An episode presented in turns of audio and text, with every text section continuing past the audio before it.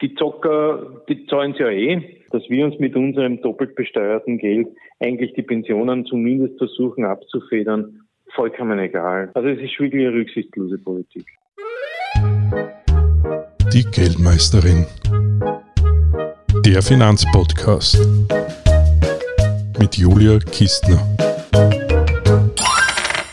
mit Wolfgang Mateka, Geschäftsführer von Mateka Partner Asset Management der nicht nur sein Ärger los wird, dass die Regierung zu wenig bis gar nichts dazu beiträgt, die private Säule der Altersvorsorge aufzubauen, er verrät der Geldmeisterin außerdem, wo er Investmentchancen bei Ölkonzernen und Versorgern sieht, wie er die künftigen Entwicklungen der Energiepreise einschätzt und weshalb auch Börsianer die zunehmende Regulierungen der Staaten, sei es auch zum Wohle der Umwelt, auf dem Radar haben sollten.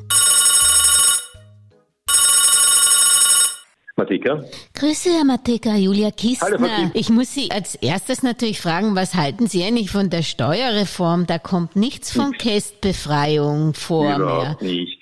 Nein, keine Kästbefreiung, keine Behaltefristen. Man sagt, man arbeitet und redet noch herum, aber diese, diese Versprechungen sind in Luft aufgelöst. Das ist in Wirklichkeit, äh, man sagt sich ganz ehrlich, die Annahme ist die, die Zocker, die zahlen es ja eh. Ja. Ob wir ihnen jetzt äh, mit drei Jahren Behaltefrist geben, belohnen wir sie sogar, wenn die Märkte jetzt zurückkommen und sie müssen drinnen bleiben, weil sie sonst Verluste machen. Also lassen wir es gleich, wie es ist. genau das ist diese Mentalität.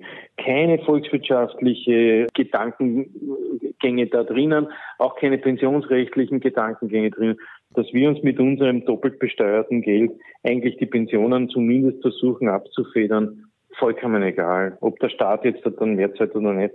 Also es ist wirklich eine rücksichtslose Politik. Vor allen Dingen, das ist ja ein Wahnsinn, weil wir brauchen ja auch von der ersten Säule eine Reform, aber das Ganz muss genau. ja davor sein, ja, dass man sagen ja, kann, okay, genau. Sie können ja, ja vorsorgen ja. privat, aber wenn das nicht geschieht, geschieht das andere ja auch nicht. Das auch nicht, genau. oh Gott, oh Gott.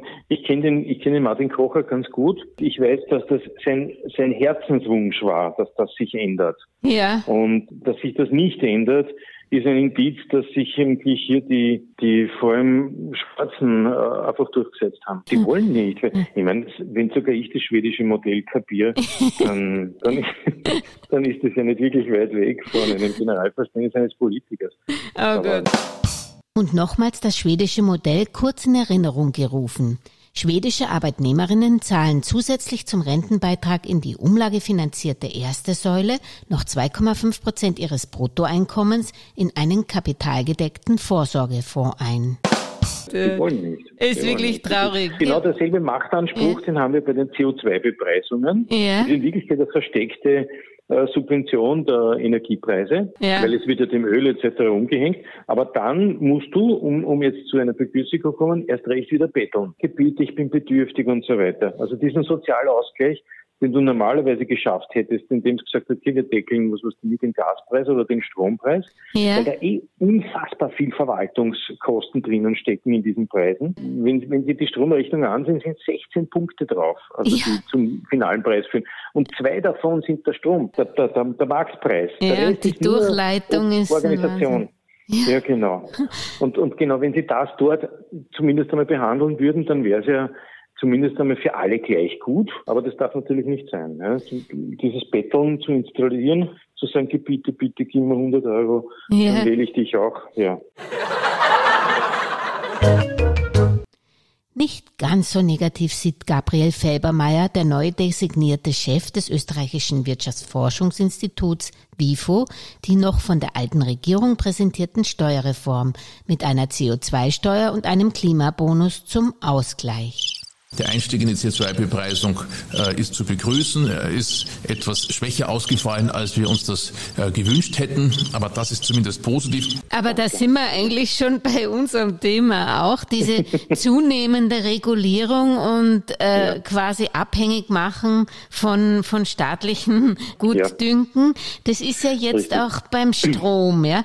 Die ganze ja. Welt steht unter Strom und die Gas- und Energiepreise explodieren, aber was ist denn da wirklich los? Also zum Beispiel angefangen ja nicht nur bei uns, auch wenn ich an China denke. Ich glaube nicht, dass das einfach nur wegen den Klimazielen ist. Das ist ja, ja. eine willkürliche ja. Abschaltung von Produktionsprozessen. Oder wie sehen Sie das? Na, es ist, es ist, es ist ein, eine Mischung aus vielen Dingen. Natürlich ist der Chauvinismus da ein, einer der, der großen Faktoren. Also jeder achtet zuerst einmal auf sich und dann erst auf die anderen. Stichwort China und Russland, die gesagt haben, und auch Amerika, die Chinesen haben gesagt, ihr kauft jetzt einmal, ihr deckt den Winterbedarf ein, egal was es kostet, Vollgas, und haben natürlich ihre ganzen Satelliten äh, hängen lassen mit mhm. ihren Lieferversprechen oder Weitergabeversprechen. Die Amerikaner, die gesagt haben, aus ökosozialen und sonstigen Bedenken äh, müssen wir dieses Schieferöl irgendwie in den Griff bekommen. Aber die Effekte aus den äh, Ölpreisrückgängen noch vor eineinhalb Jahren haben ja dazu geführt, dass ein, ein Haufen dieser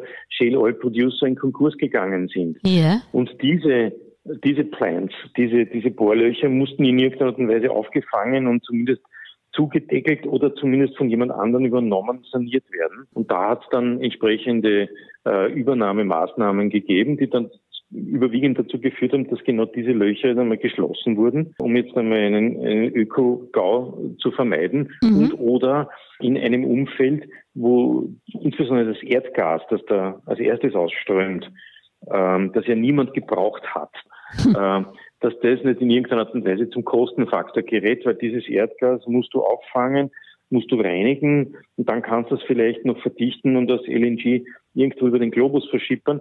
Wenn der Preis aber nicht passt, dann ja. ist das sinnlos. Und deswegen haben die das zugestoppelt. Das hat dazu geführt, dass die Amerikaner als, als kurzfristig größter Öl- und Gasproduzent der Welt plötzlich wieder zurückgefallen sind und äh, gesagt haben, aus rein ökologischen Gründen sind wir jetzt nicht mehr dazu in der Lage und wollen es in Wirklichkeit auch gar nicht. Jetzt wollen sie es gerne. Und, also und die Lager ein, sind leer jetzt aber quasi. Die Lager sind wieder voll. Sind, wieder, sind voll? wieder voll. Mhm. Das, ist, das ist kurzfristig gehypt worden. Ja. Das hat natürlich dazu geführt, dass jeder dann wie blöd versucht hat, genau dieses Gas äh, vor allem für sich zu reklamieren. Und die Russen, Dritter im Spiel, haben das natürlich super gespielt und haben gesagt, ja, puh, bei der Gazprom, da, da ist das Gas nicht mehr so flüssig und wie sonst jetzt. und haben zu einer Verknappung geführt. Mhm. Natürlich mit dem Hintergedanken Nord Stream 2. Ja, ganz klar. Mhm. Und dann hat quasi mit der Brücke über Europa die Russen mit den Amerikanern Ping-Pong gespielt und die LNG Ersatzbrücke für die Europäer hat nicht funktioniert, weil die Amerikaner nichts geschickt haben. Mhm. Also damit ist dieser Gaspreis nach oben gegangen. Aber hat man das nicht absehen können? Ich meine, das ist jetzt auch schon fünf Monate. Ja, man hat das Russlandverhalten nicht absehen können. Ah, okay. Dass mhm. die Russen nicht zu viel geliefert haben. Mhm, okay. Ich gedacht, die werden in die Bresche springen und sagen, hey cool, ich bin dein Freund und daher schau, was du hast. Aber genau das haben die nicht gemacht. Die haben genau die Gegenteil. Also das war von den Russen zumindest markttechnisch schlau. Und äh, gleichzeitig haben sie auch den Ersatzweg über die Ukraine genauso knapp gehalten. Das mhm. hat dazu geführt, dass eben auch die Russen gesagt haben, na gut, dann liefere ich halt alles nach China, wenn ihr das nicht wollt. Mhm. Und, und, und, und, diese Begehrlichkeiten haben, haben sich dann übereinander getürmt und, und zu diesen Preiseffekten geführt. Mhm. Und warum haben dann in China die Unternehmen keinen Strom? Was, was ist da dann ja, weil, los? Weil, na, das, ist, das hat mit Kohle zu tun. Mhm. Die Chinesen haben äh, bemerkt, dass sie diesbezüglich so eine schlechte Luftqualität etc. bekommen haben, dass sie gesagt haben, jetzt hört einmal auf mit dem Kohleheizen und haben das, so wie sie es immer machen, staatlich verordnet. Und die haben sie natürlich daran gehalten, weil sie Angst vor irgendwelchen Strafen haben.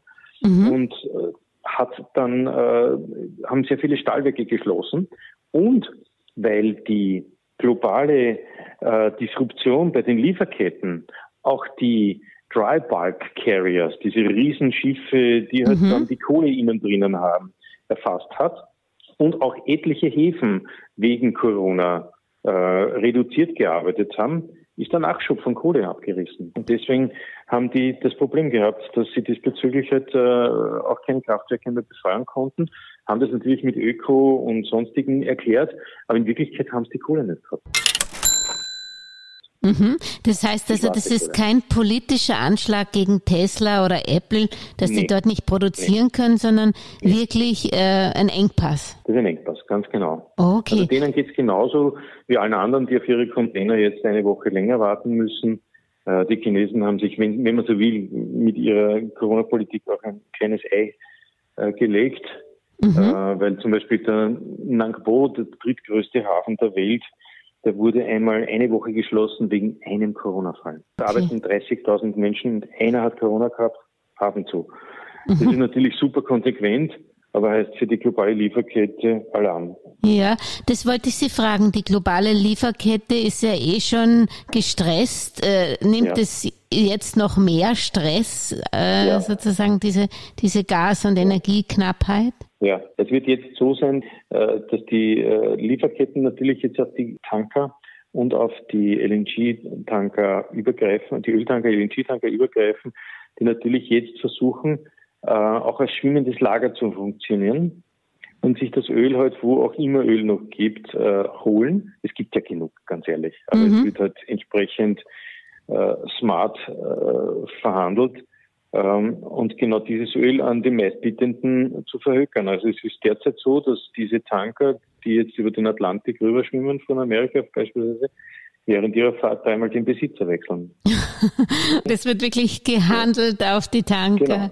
Genau. Und ähm, genau. warum, wie verhält sich da die OPEC? Normalerweise springt die doch ja, in die, die Bresche. Gestern, genau, die geht, normalerweise müsste die in die Bresche springen und sagen, hey cool, ich gebe dir das Öl, das du jetzt da eh händeringend suchst. Aber die hat das gestern taktisch genauso gespielt und sagt, wir werden diese 400.000 Barrel Erweiterung, die wir schon vor drei Monaten beschlossen haben, nicht enden. Von der Seite keine Entspannung. Nein, deswegen ist Öl jetzt bei 81,80 im Brand und äh, ja, wir müssen uns diesbezüglich damit auseinandersetzen.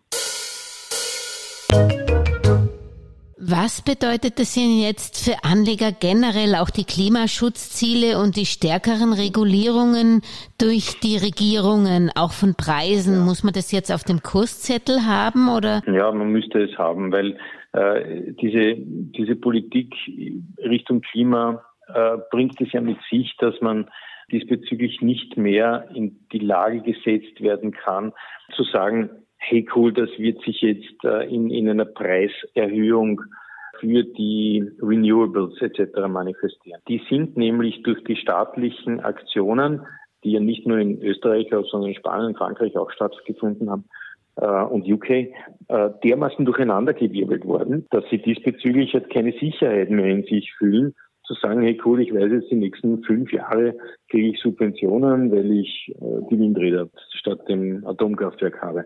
Darauf können Sie nicht mehr bauen, glauben nee, Sie? können Sie nicht mehr bauen. Ganz einfach, weil der Staat seine Subvention kurzfristig beispielsweise Spanien zurückgenommen hat, aber jetzt wieder hingelegt hat. Also man hat, man hat zumindest einmal, ja, man hat gesagt, Entschuldigung, habe ich die jetzt so auf die Art. Aber die Absicht war da, auch die Renewables de facto mit höheren Abgaben zu, zu belasten. Und die haben es eh schon schwer, ganz ehrlich, mhm. weil die haben einen Wirkungsgrad, der äh, deutlich schlechter ist als ein normales äh, Kraftwerk und haben ebenso gestiegene äh, Kosten, wenn man sich diese ganzen Errichtungskosten, seltenen Erden und sonstiges zusammenrechnet. Das hat dazu geführt, dass sehr viele Renewables äh, oder Windkrafthersteller und sonstiges keinen Gewinn gemacht haben. Die sind nicht so profitabel, wie man sich vorstellen würde, ja. und kommen jetzt in ein regulatorisches Umfeld, das in Summe gesehen ein steigendes Risiko äh, signalisiert. Ist eigentlich generell das regulatorische Umfeld auch ein bisschen an der Gaskrise sozusagen schuld, weil man hat Natürlich. ja doch Kohlekraftwerke ja. abgedreht, ohne ja. zu überlegen, genau. wie man das ersetzt, oder? Vollkommen richtig. In Deutschland haben sie jetzt vor kurzem, also letztes, dieses Jahr, drei äh, Kohlekraftwerke wieder not zugelassen, mhm. weil sie sonst keinen, keine, keine Produktion, wenn man die Schattenflotte hat, dann, dann geht das ganze Renewable gegen Null und, und das musst du auffangen können. Das kannst du in diesem Umfeld nur mit, mit den altherkömmlichen Kraftwerken und da kannst du es eben nicht so es ist, es ist sinnlos. Diese ganze Umweltpolitik bis zum Ende gedacht bedeutet, dass du dir zwei Energieuniversen parallel leisten können musst. Mhm, mh. Du musst dieses alte Universum für den Zeitpunkt, wo die Winde nicht wehen und die Sonne nicht scheint und du aber trotzdem den Strom brauchst halten. Mhm. Und alle anderen, wo es eben sonnig ist und, und Wind scheint, dann lässt du die Propeller hinein. Mhm. Das heißt, du kriegst im Best Case, kriegst du eine 40 bis 70 prozentige äh, Alternative Abdeckung übers Jahr. aber den Rest musst du, musst du herkömmlich vorhalten. In Reserve, ja.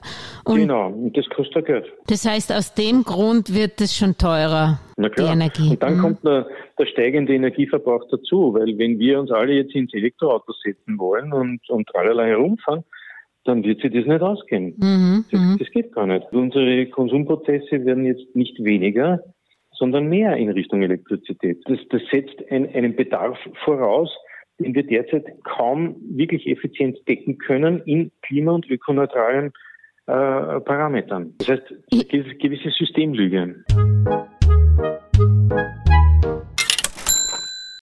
In dieselbe Kerbe schlägt Wirtschaftsforscher Gabriel Felbermeier. Wir brauchen auch äh, eine, ein klares und, und, und starkes äh, Signal, dass die Erneuerbaren ausgebaut werden über die Volumen, wenn Sie sich ansehen, was wir da brauchen, äh, wissen wir, dass sie gigantisch sind. Äh, und äh, woher die Strommengen kommen sollen in ganz Europa in den nächsten Jahren, äh, ist noch maximal ungeklärt. Da hängen wir auch massiv an Deutschland dran äh, und man muss sich vielleicht mehr Sorgen machen an der Stelle über die deutschen Entwicklungen als über die österreichischen. Ähm, denn äh, wenn in Deutschland äh, die Netze überlastet werden, dann hat das auch für, für Österreich massive Implikationen für die Versorgungssicherheit mit Strom. Aber das ist ein europäisches Thema. Wir brauchen sehr schnell sehr viel mehr Erneuerbare. Das muss finanziert werden. Das muss vor allem umgesetzt umgesetzt werden. Dort äh, sind die Probleme ja am größten äh, und das wäre sozusagen die zentrale Aufgabe jetzt äh, für eine Bundesregierung in Kooperation mit europäischen Partnern.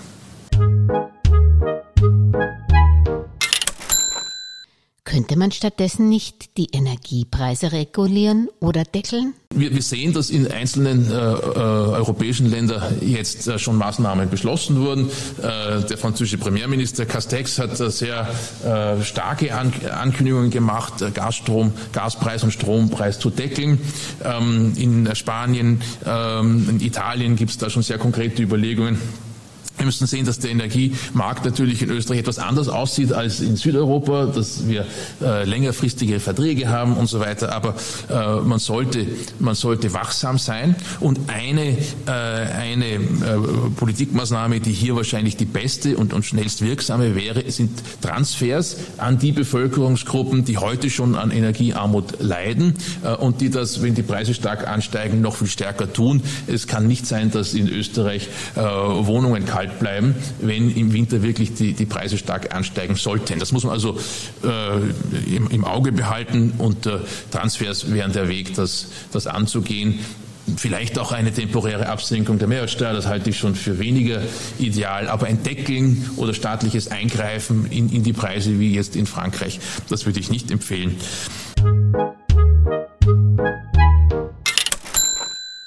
Wenn ich das richtig verstehe, wird das Angebot nach Alternativenergie in den nächsten Jahren nicht die Nachfrage decken können. Jetzt bin ich jetzt ein bisschen äh, verunsichert. Sind fossile Brennstoffe doch noch interessant, auch äh, wenn man das ja. als als praktisch nicht vom nachhaltigen Aspekt sieht? Ja, wenn man sich leisten kann, muss man fast in die fossilen Brennstoffe investieren, mhm. äh, weil die diejenigen sind, die diesbezüglich auch diese äh, Energiesicherheit geben. Mhm. Die decken das ab. Natürlich fäden die aus. Äh, natürlich werden die anderen Alternativprozesse immer effizienter und natürlich werden die übernehmen. Mittel- mhm. längerfristig schaffen es auch vor allem die Speicherkapazitäten, dieses Problem zu lösen. Kannst du dann, wenn wirklich Wind weht, Sonne scheint, Vollgas die Batterien aufladen, ja. dann brauchst du das Atomkraftwerk nicht mehr in der Nacht. Ja, aber so weit aber sind wir noch nicht.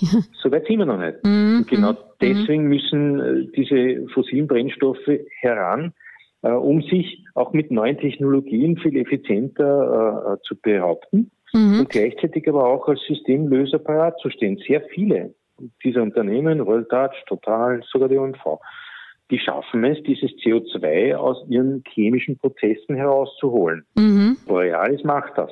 Ja. Äh, bedeutet, dass sie als Löser dieser ganzen CO2-Problematik, die ja jetzt äh, zum, zum Thema geworden ist. Wir erinnern uns, zuerst waren die Stickoxide, dann waren die Schwefeloxide, zuerst waren die Schwefeloxide, dann waren die Stickoxide, jetzt ist es CO2. Ja. Und dazwischen war der Feinstaub der Böse. Ja. Jetzt ist es CO2. Ja.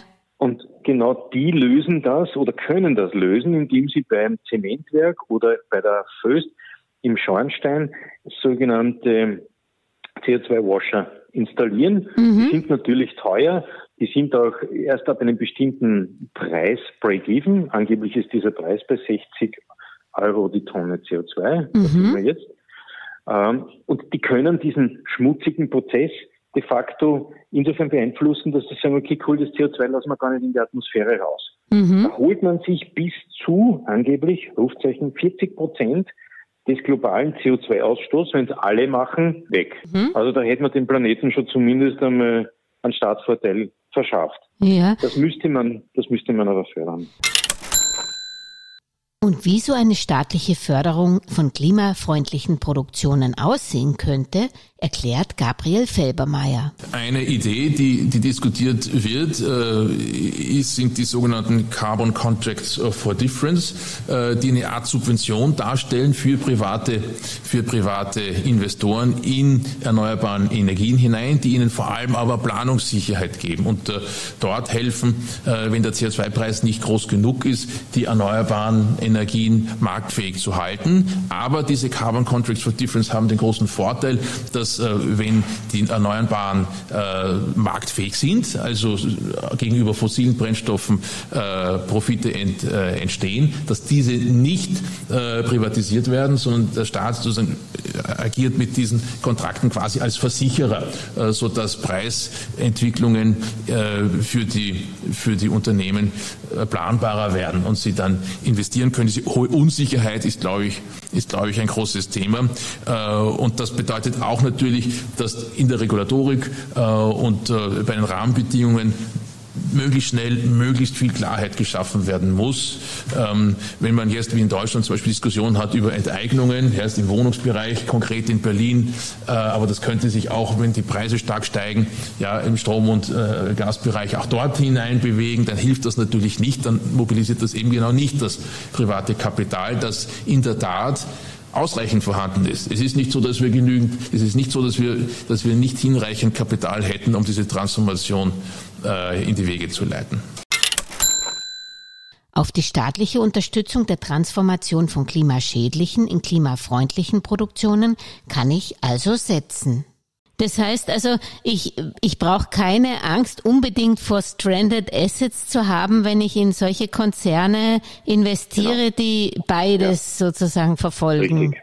Mhm. Richtig. Die haben schon letztes Jahr massiv ihre Bilanzen bereinigt, die alle nicht dumm sind. Ja. Also ja. Das darf man ihnen gar nicht unterstellen. Ja. Die haben schon äh, gespielt. Die spielen natürlich jetzt ganz besonders die grüne und die Ökoschiene, auch wenn sie noch immer quasi schmutzig sind. Aber die, die arbeiten parallel mit der Automobilindustrie äh, und, und auch mit, mit, mit der lösungsorientierten Industrie zusammen. Und eine OMV, ich habe gestern Abend den, den Herrn Folie, Folie gesprochen, ähm, mhm. im Rahmen einer Veranstaltung, und hat gesagt, ja, Sie haben es in der Tasche. Sie, Sie machen ja die ganze Zeit schon in der Borealis jahrelang, holen Sie CO2 aus diesen Kohlenwasserstoffen heraus machen halt Plastik draus. Ja, das stimmt, das stimmt, aber wir machen jetzt sogar grünes Plastik draus. So, das sage ich, na, vor den Vorhang.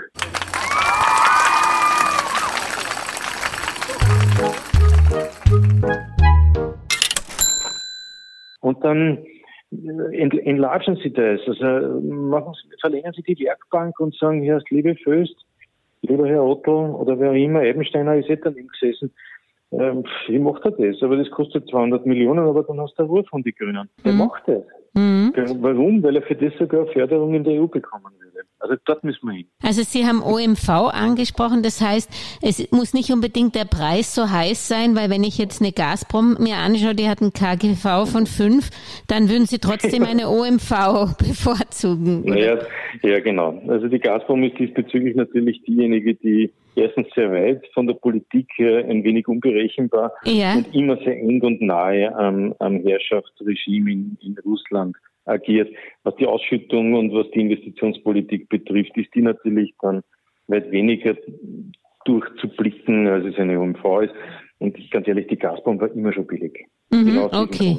Ein ja. gutes Argument für den Sektor, in dem die Gazprom agiert, na klar, ja. will schon im Erdgas jetzt nicht sein Glück verfinden, aber da gibt es wahrscheinlich bessere, wie beispielsweise diese Tankers oder Unternehmen, die wie die OMV oder die Royal Dutch oder die Total mhm. äh, ihre, ihre Footprints in Richtung Ökologie pflegen. Und sind Sie da eigentlich eher einer, der eben in diese äh, Konzerne, die Endkonzerne investiert oder einer, der sagt, okay, da ist aber der Wettbewerbsdruck höher, als wenn ich mhm. zum Beispiel in, ja. in Software oder in, in Vorprodukte in Unternehmen ja. investiere, die Zulieferer von diesen großen Konzernen ja. sind?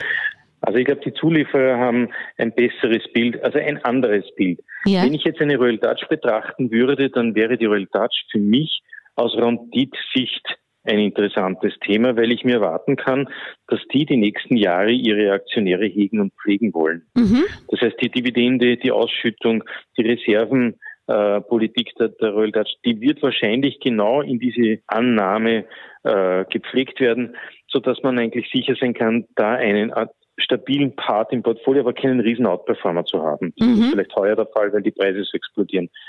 Die Zuliefererindustrie ist, was das betrifft, divergent, weil wenn ich mir eine Schöller Blackman Oilfield ansehe, die ja. jetzt äh, über die Rohre äh, und die Bohrköpfe hier zuliefert, dann ist die für die interessant, die aus dem Shale Oil ausgestiegen und jetzt wieder einsteigen wollen. Für die generelle Exploration aber nicht. Mhm. Weil genau diese Exploration von den Großen derzeit äh, stillgelegt wurde oder zumindest sehr kurz gehalten wird. Das heißt, die, die SBO muss sich selbst entwickeln, um in diesem Bereich ihr Geschäft abgesichert zu wissen, indem sie halt äh, Bohrlöcher optimieren lässt oder, mhm. oder, kann oder zumindest analytisch viel stärker sich äh, als Partner dieser Unternehmen präsentiert. Mhm. Das tut sie auch. Da wirklich gutes Unternehmen. Aber genau in diesem, in diesem Bereich äh, musst du hinein. Und in Wirklichkeit die größten Chancen in dem Zusammenhang haben die Verarbeiter, die chemische Industrie. Die haben die besten Chancen, hier als Solution Provider aufzutreten. Weil sie das CO2 äh, verwenden oder weil sie. Korrekt. Mhm. Oder weil sie das CO2 weiterverarbeiten können. Mhm. Stichwort synthetische Kraftstoffe. Und die Margen auch haben, so wie BASF, genau. dass sie das durchbringen. So ist es. Also die als Bösewicht zu brandmarken ist ein Fehler, weil sie in Wirklichkeit mit ihrer Technik viel mehr Hilfe leisten können als, als andere. Wenn man jetzt noch mal kurz zu UK geht, man sagt immer, das sind die Lkw-Fahrer und die fehlenden Migranten, die sie mehr oder weniger ja. ver, vergräult haben. Ist es das wirklich oder gibt es da andere Gründe noch, warum gerade in England die Gaskrise so hoch ist? Na, ich glaube schon, dass das mit dem, mit dem Brexit sehr eng verwoben ist. Die Engländer haben diesbezüglich natürlich äh, auch, auch populistisch agiert und haben sehr viele äh, aus dem Land gelassen sagen wir so. Corona hat den zweiten Teil dazu gemacht, ne, weil die wollten schon nach Hause. Die polnischen Lkw-Fahrer haben gesagt, wenn ich da eh keinen Job habe, ja. daran zu warten, bis die Grenzbalken in Nordirland aufgehen, ist für mich kein, das sind ja auch die Ärmsten in Wirklichkeit, diese Lkw-Fahrer. Das ist ja nicht ja. jemand, der sich behütet und umschmeichelt fühlt, diese ja. Getriebene. Ja. Und die, die reagieren dann halt sehr stark auf ihre natürlichen Bedürfnisse und dann sind sie zu Hause halt bei der Familie, anstatt dass sie auf irgendeinem Parkplatz Ist, ist klar, ja. Und das ist der Grund. Einen Grund gibt's noch, mhm. noch, der mit dem ursprünglichen zu tun hat, der ist super zynisch und lustig. Ich schreibe heute eh wieder meinen Blog darüber, da kommt auch vor. Ähm, die Schließung von zwei Düngemittelfabriken in UK hat ganz interessante Effekte. Ähm, die haben die Düngemittel geschlossen, weil sie gesagt haben, den Gaspreis kann ich mir nicht mehr leisten. Aus dem machen die das Düngemittel. Äh, und Subvention gibt es keine, weil England sagt, Markt ist Markt und so weiter. Also gut, dann schließe ich. Ein Abfallprodukt aus diesem Düngemittelprozess ist CO2. Dieses okay. CO2 fehlt denen abnehmenden Industrien komplett. Und zwar nicht nur der Limonadenindustrie, dass das Coca-Cola schön sprudelt, sondern vor allem der Fleischindustrie. Der Fleisch, ja, der Verpackung, gell? Der Verpackung. Du, mm. du machst das haltbarer mm. damit und du, du, du kühlst es mit, mit Trockeneis, mm. mit CO2. Mhm. Das ist weg. Und daher kannst du in den, in den Regalen genauso erkennen, was plötzlich fehlt, nämlich Sehr. das Foto. Wie wird es denn generell, also die Gaskrise beziehungsweise die Energiepreise auf, auf die Gesamtwirtschaft sich auswirken, glauben Sie? Ja, also ich glaube, das wird, das wird einer dieser inflatorischen Faktoren, da, da, da gebe ich den, den amtlichen und staatlichen Stellen recht, sein, der auch rasch wieder zurückkommt. Mhm. Also ich persönlich bin nicht der Ansicht, dass wir diesen Gaspreis so hoch belassen werden, wie er jetzt ist. Ganz einfach, weil sich diese Politik des Verknappens ja irgendwann einmal auch lösen wird müssen, weil ja jemand auch an diesen gestiegenen Preisen endlich profitieren möchte. Mhm. Also dann wird die Nord Stream 2 einmal voll Gas sein und dann wird der Preis auch sehr rasch wieder runterkommen. Also wir werden heuer ja, haben. Aber die ersten die, die, ersten Indikationen deuten schon darauf hin, dass im April alles wieder vorbei ist. Also die Futures sind schon unten im April. Mhm. Und bei einem Match gibt es immer Gewinner und Verlierer. Sie haben ein mhm. paar äh, Lieblingsversorger genannt. Wer ist denn in dem ganzen mhm. Match derzeit der Gewinner? Der große Gewinner in dem ganzen Match, naja, es ist eigentlich die Politik, die, die sich plötzlich wieder wichtig fühlen darf und zur Hilfe eilt, ihre Schutzbefohlenen de facto mit irgendwelchen Klimabonuszertifikaten oder was auch immer zurückzustimmen und die andere Politik, die ihre Rohstoffressourcen plötzlich optimal verwertbar darstellt. Saudi-Arabien und Russland sind die Sieger. Okay.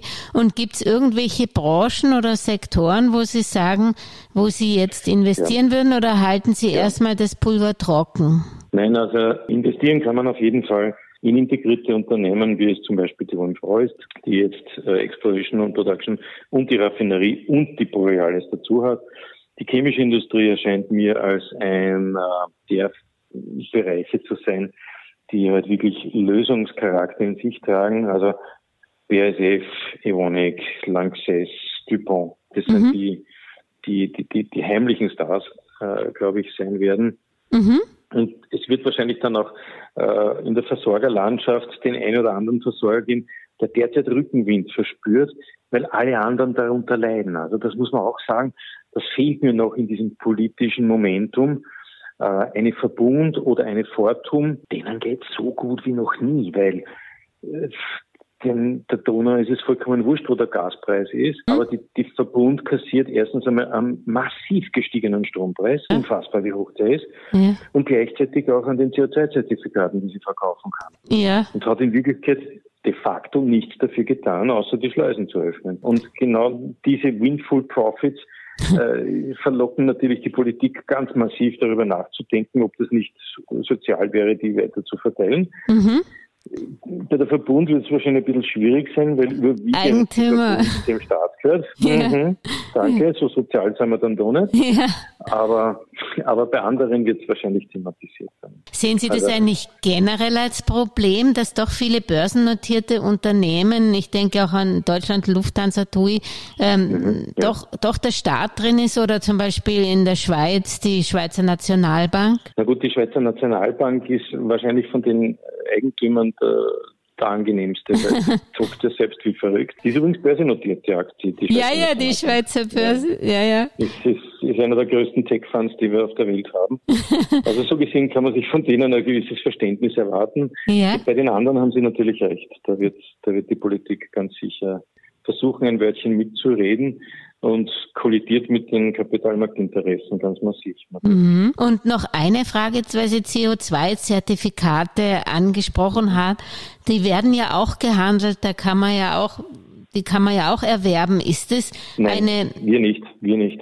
Nicht, also okay. Also natürliche Personen sind ausgeschlossen. Ah, okay. Das dürfen nur nur äh, in den Kreis äh, entlassen. Also da darf die Föst handeln, der Verbund handeln und Co. Aber wir, ein, ein Anlagegut ist das nicht. Man kann es nur indirekt über die Unternehmen spielen, die damit handeln. Genau. So okay, okay. Genau. Das ist also auch keine Alternative zu Anleihen ja. oder so, um das, das ja. Portfolio zu diversifizieren. Ich würde den Strom handeln zum ja. Beispiel, weil der ist ja fassbar. 140 Euro die Megawattstunde. Irre. Wir sind bei 40 gestartet. Ja. Bei 40. Also das wird, das wird eine, so ein ziemlich blaues Auge werden. Der Elon Musk weiß schon, warum er in Berlin ins Stromgeschäft wahrscheinlich eingestiegen ist. Ja, der hat, du musst ja nicht. Ja, Herr Mateka, das war ja. wieder sehr spannend und mir ein Vergnügen. Ich wünsche Ihnen noch eine erfolgreiche Handelswoche. Das ist sehr lieb und danke für Ihr Interesse. Ja, super. Immer ein Vergnügen. Danke. Wiederhören. Über aktuelle Börsenaufreger und Ereignisse berichtet Werktag für Werktag übrigens die kleine Podcast-Schwester der Geldmeisterin, die Börsenminute. Überall, wo es Podcasts gibt, auf YouTube, Facebook, LinkedIn, Xing und auch auf www.geldmeisterin.com. Eine erfolgreiche Anlagewoche wünscht euch die Geldmeisterin und Julia Kistner. Und am Schluss noch der Disclaimer. An dieser Stelle wie immer der wichtige Hinweis, dass die Inhalte dieses Podcasts, der Videos und der Webseite geldmeisterin.com ausschließlich der allgemeinen Information dienen und die ganz persönliche Meinung der Geldmeisterin und von Julia sind.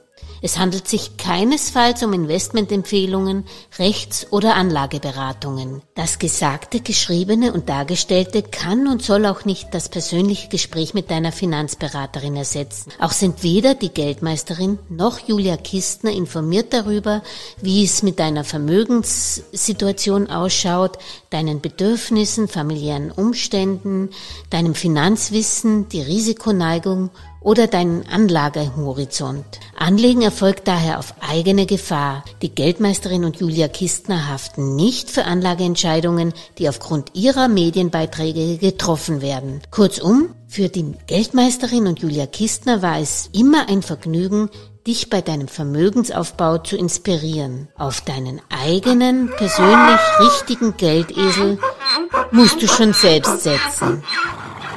Viel Erfolg!